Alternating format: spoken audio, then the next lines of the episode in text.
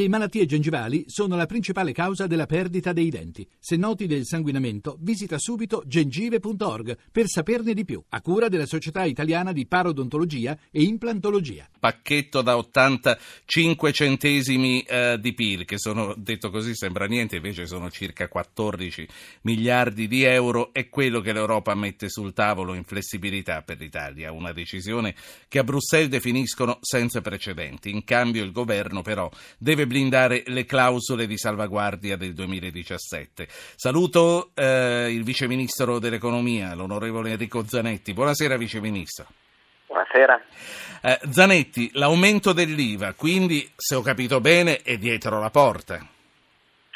No, affatto, è vero semmai il contrario. Noi abbiamo ricevuto conferma del scelte che avevamo fatto nel DEF, sia per quanto riguarda il 2016 dove abbiamo portato dove abbiamo fissato il deficit al 2,3% e quindi usufruendo di un livello di flessibilità pari a quello che poi l'Europa ci sta riconoscendo. Nel 2017 il deficit scenderà all'1,8%, ma questo avverrà in un contesto in cui andremo a fare degli interventi correttivi tali da far sì che anche il prossimo anno le clausole di salvaguardia non scattino.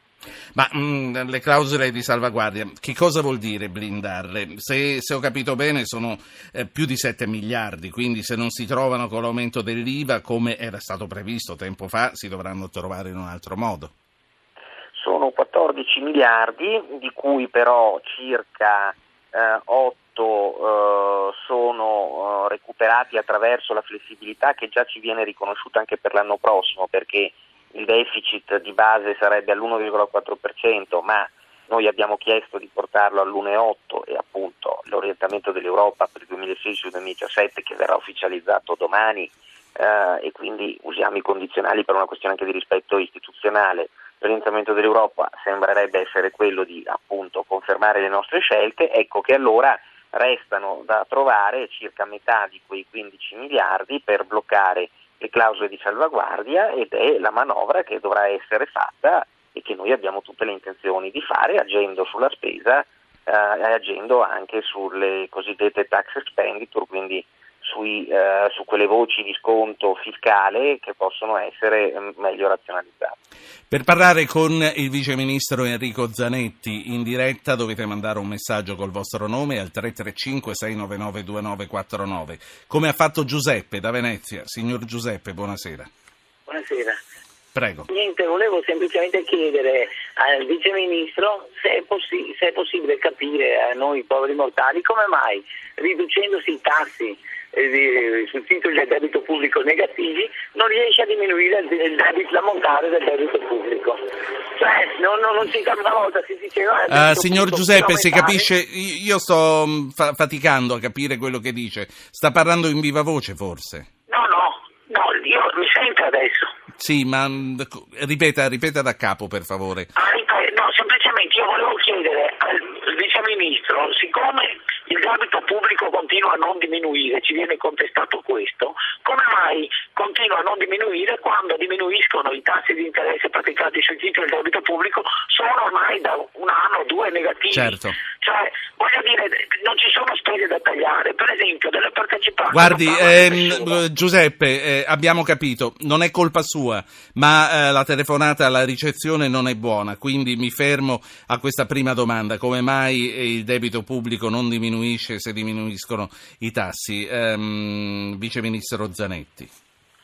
Guardi, se ragioniamo di debito pubblico in valori assoluti, quindi non so, di 2 miliardi 200 milioni che poi diventano 2 miliardi 230 milioni, il motivo è molto semplice. In valori assoluti il debito pubblico continuerà sempre ad aumentare fino a quando noi chiuderemo con un deficit, cioè con più spese che entrate. Il tema è che noi il deficit lo stiamo riducendo, siamo passati dal 3% del 2014 al 2,6% del 2015, al 2,3% di quest'anno e all'1,8% previsto per l'anno dopo, lo stiamo riducendo, ma per arrivare ad avere un debito che addirittura smette di crescere in valori assoluti dovremmo addirittura arrivare ad un avanzo, ma questo vorrebbe dire fare politiche di rigore che nemmeno il governo Monti, che ha dovuto affrontare una fase difficile, si è azzardato a fare. Quindi, sì, certo. È una cosa è una cosa che spero possa essere appunto capita in termini semplici. Per avere un debito pubblico che in valori assoluti addirittura diminuisce, non basterebbe neanche, come stiamo facendo, di ridurre in modo graduale il deficit. Bisognerebbe fare l'austerità moltiplicata al cubo, che sarebbe sbagliata. Quello che conta non è che il debito pubblico diminuisca in valori assoluti, quello che conta è che diminuisca in rapporto al PIL. Se il PIL cresce più di quanto nel frattempo cresce il debito, la sostenibilità complessiva del sistema migliora. Se vogliamo addirittura far diminuire il debito in valori assoluti, faremmo qualcosa che nemmeno le più austere politiche dell'Europa pretendono. Quindi ecco, capisco la domanda, ma spero che la risposta abbia spiegato. Certo, c'è un altro ascoltatore, Marco da Pavia, il numero è 335-699-2949. Marco, buonasera. Buonasera Ruggero, buonasera Vice Ministro. Senta, per la questione dell'aumento del PIL stimato intorno all'1,1% per quest'anno, allora è stato conteggiato anche l'eventuale circolo virtuoso dovuto al rinnovo dei contratti del pubblico oppure no? Perché non se ne parla più. Sono 7 anni che sono scaduti i contratti. Lei è dipendente pubblico, vero? Certo. La saluto. E in pensione quando ci andrà, Marco? Ma in pensione ci andrò tra 15 anni circa. Io sono un insegnante, quindi. La saluto. Le auguro buon lavoro per lei e per i suoi studenti, Vice Ministro Zanetti. Nei conteggi sulle crescite previsionali del PIL naturalmente entrano tutti gli elementi che concorrono alle dinamiche naturalmente anche di spesa, perché anche la spesa ovviamente a sua volta alimenta il PIL. Per quanto riguarda gli stipendi pubblici, che sono rimasti bloccati davvero per tanti anni, ed è stato il modo in cui il pubblico ha contribuito purtroppo al momento difficile del Paese, esattamente come il privato ha visto aumentare in alcuni comparti le imposte in modo significativo, è chiaro che lo sblocco di questi contratti partecipa alle dinamiche future. È chiaro altrettanto che questo sblocco per ora si sta avendo in maniera ancora graduale, non ci sono, bisogna dirlo con franchezza, risorse enormi ancora messe sui rinnovi contrattuali, ci sono delle risorse che vengono piazzate rispetto a tanti anni di blocco completo in modo graduale. Sì, Vice Ministro Zanetti, sul rafforzamento della ripresa a questo punto sembra che nemmeno la Commissione ora abbia dei dubbi, anche se le previsioni sono più timide rispetto alle aspettative. Che cosa si può con una certa coerenza prevedere entro la fine dell'anno per la ripresa? Ma io credo che le previsioni saranno azzeccate o saranno molto vicine dall'essere confermate. L'anno scorso noi avevamo fatto delle previsioni che avevano oscillato tra lo 0,7 e lo 0,9 e il dato finale a consuntivo è stato 0,8, nemmeno a farlo apposta. Al momento noi prevediamo per l'anno prossimo un 1,2 che di fatto anche qui ha una sostanziale conferma da parte anche degli altri decisori estimatori internazionali. In questo momento dicono 1,1, ma siamo sempre quindi in un intorno molto ravvicinato. Andare all'1,2, 1,1 l'anno prossimo significa certo non avere ancora quei livelli che tutti noi speriamo, ma significa aumentare di un ulteriore 50% il risultato di crescita del PIL reale conseguito nel 2015, in rafforzamento significativo poi a quello che ulteriormente era avvenuto rispetto al 2014, quando ancora andavamo avanti col segno negativo. Ovvio che la crescita si deve consolidare, ovvio che l'obiettivo deve essere stabilmente sopra un 1,5% di crescita reale e avere anche magari delle dinamiche di inflazione che aiutino il miglioramento del rapporto tra il PIL e il debito, però date le condizioni attuali anche internazionali il percorso di consolidamento è in essere. I microfoni sono aperti, l'opportunità è importante, quella di parlare col vice di Padoan all'economia, Gabriele da Ancona. Buonasera signor Gabriele. Sì, salve, buonasera. Prego. Allora, volevo dire che secondo quello che ci capisco, perché logicamente sono un cittadino normalissimo, con i tassi negativi introdotti da Draghi sui depositi, il debito pubblico diventa automaticamente generato dall'Italia, dalla Banca d'Italia, dicevo, perché secondo me questo è quanto. Sì, è automatico. Sentiamo che cosa ne pensa il Vice Ministro. Non è così. Dovete tenere presente tra l'altro che la grandissima parte del nostro debito pubblico ovviamente è stato negoziato in anni precedenti, quando i tassi erano più alti. È chiaro, faccio un esempio giusto perché per capirci in modo totalmente atecnico, un titolo a 10 anni che è stato sottoscritto 5 anni fa, in questo momento è ancora in essere e naturalmente produce interessi che erano stati negoziati 5 anni fa al momento della sottoscrizione. Ecco perché le dinamiche sui tassi aiutano, ma non possono produrre immediatamente un risultato da 100 a 0. È un fatto comunque che noi stiamo proprio lavorando per sfruttare il momento positivo dei tassi a una rinegoziazione il più ampia possibile del debito in essere, perché oggi indubbiamente conviene rinegoziare il debito e fare nuove emissioni a tassi più favorevoli. Questo sta già determinando, ad esempio, che il costo del nostro debito pubblico su quest'anno è ritornato sulle soglie intorno ai 75 miliardi, che erano quelle antecrisi, quando invece, ad esempio, governava il governo Monti e c'era il momento molto difficile. Sul 2016 le proiezioni parlavano di un costo da 110 miliardi ed è in questa enorme differenza che sta il maggior spazio anche d'azione che noi abbiamo in questo processo di graduale riduzione della pressione fiscale, che non sarà mai sufficiente, ma che fa i conti con la realtà rispetto ad altri che magari fanno proposte più affascinanti, ma anche poi più probabilmente irrealizzabili. Ho ancora 2 ascoltatori prima di salutarla, Antonio e Tullio. Antonio da Roma, buonasera.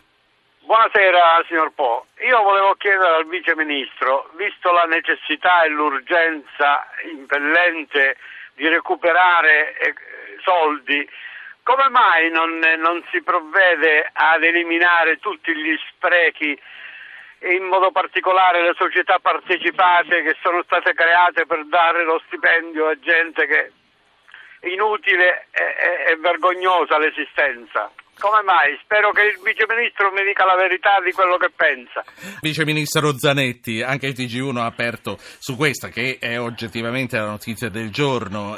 Ci sarà concessa formalmente domani la flessibilità richiesta. Antonio di Roma le diceva: ma perché non cominciamo a chiudere veramente le partecipate come già Cottarelli aveva cominciato a fare?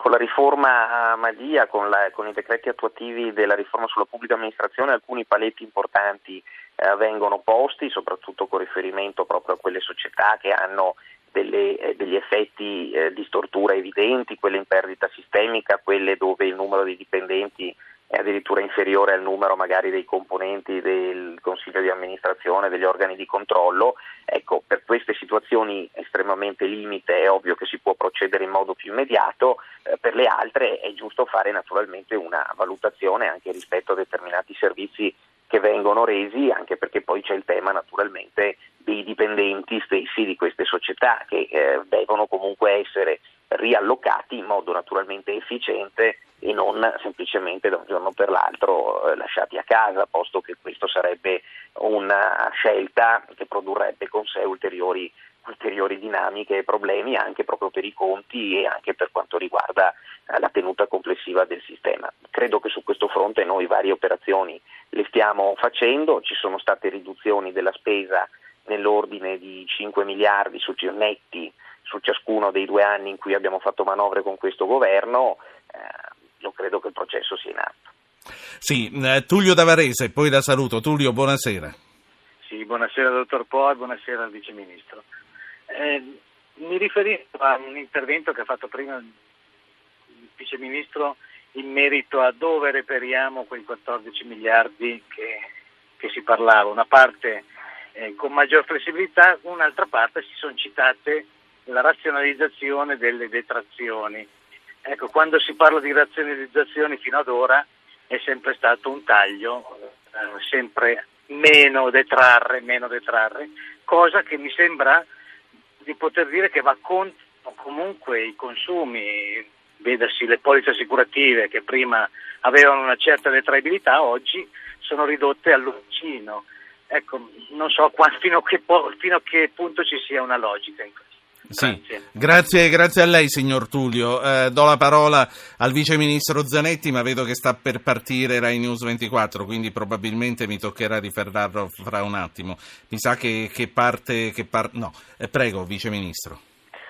Guardi, è chiaro che gli interventi di razionalizzazione sulla parte detrazione, che comunque sono ben lungi dal dover avere l'entità intera di 14 miliardi, perché ci sono, come veniva ricordato, anche gli spazi di flessibilità e i tagli di spesa veri e propri. Chiaro che agire su una razionalizzazione delle tax expenditure significa anche limare alcune detrazioni. Nessuno ovviamente pensa alle detrazioni più importanti, quelle per lavoro dipendente, per i familiari a carico. Ci sono però una serie di detrazioni estremamente microsettoriali che si sono stratificate negli ultimi anni, anzi nei decenni, e che in alcuni casi hanno completamente perso una loro reale significatività economica a beneficio dell'intero sistema produttivo, le quali continuano però a produrre ovviamente un minor gettito e un costo complessivo. Ecco, su queste noi un ragionamento dobbiamo riuscire a farlo, anche se, dico la verità, sono anni che se ne parla, noi stessi abbiamo detto che lo volevamo fare già da tempo, non lo abbiamo ancora fatto, è un capitolo difficile da affrontare e dovremo essere più determinati, altrimenti passa in cavalleria. Vice Ministro, la saluto, la ringrazio molto per le risposte che ha dato a me e ai nostri ascoltatori. Buona serata, buon lavoro.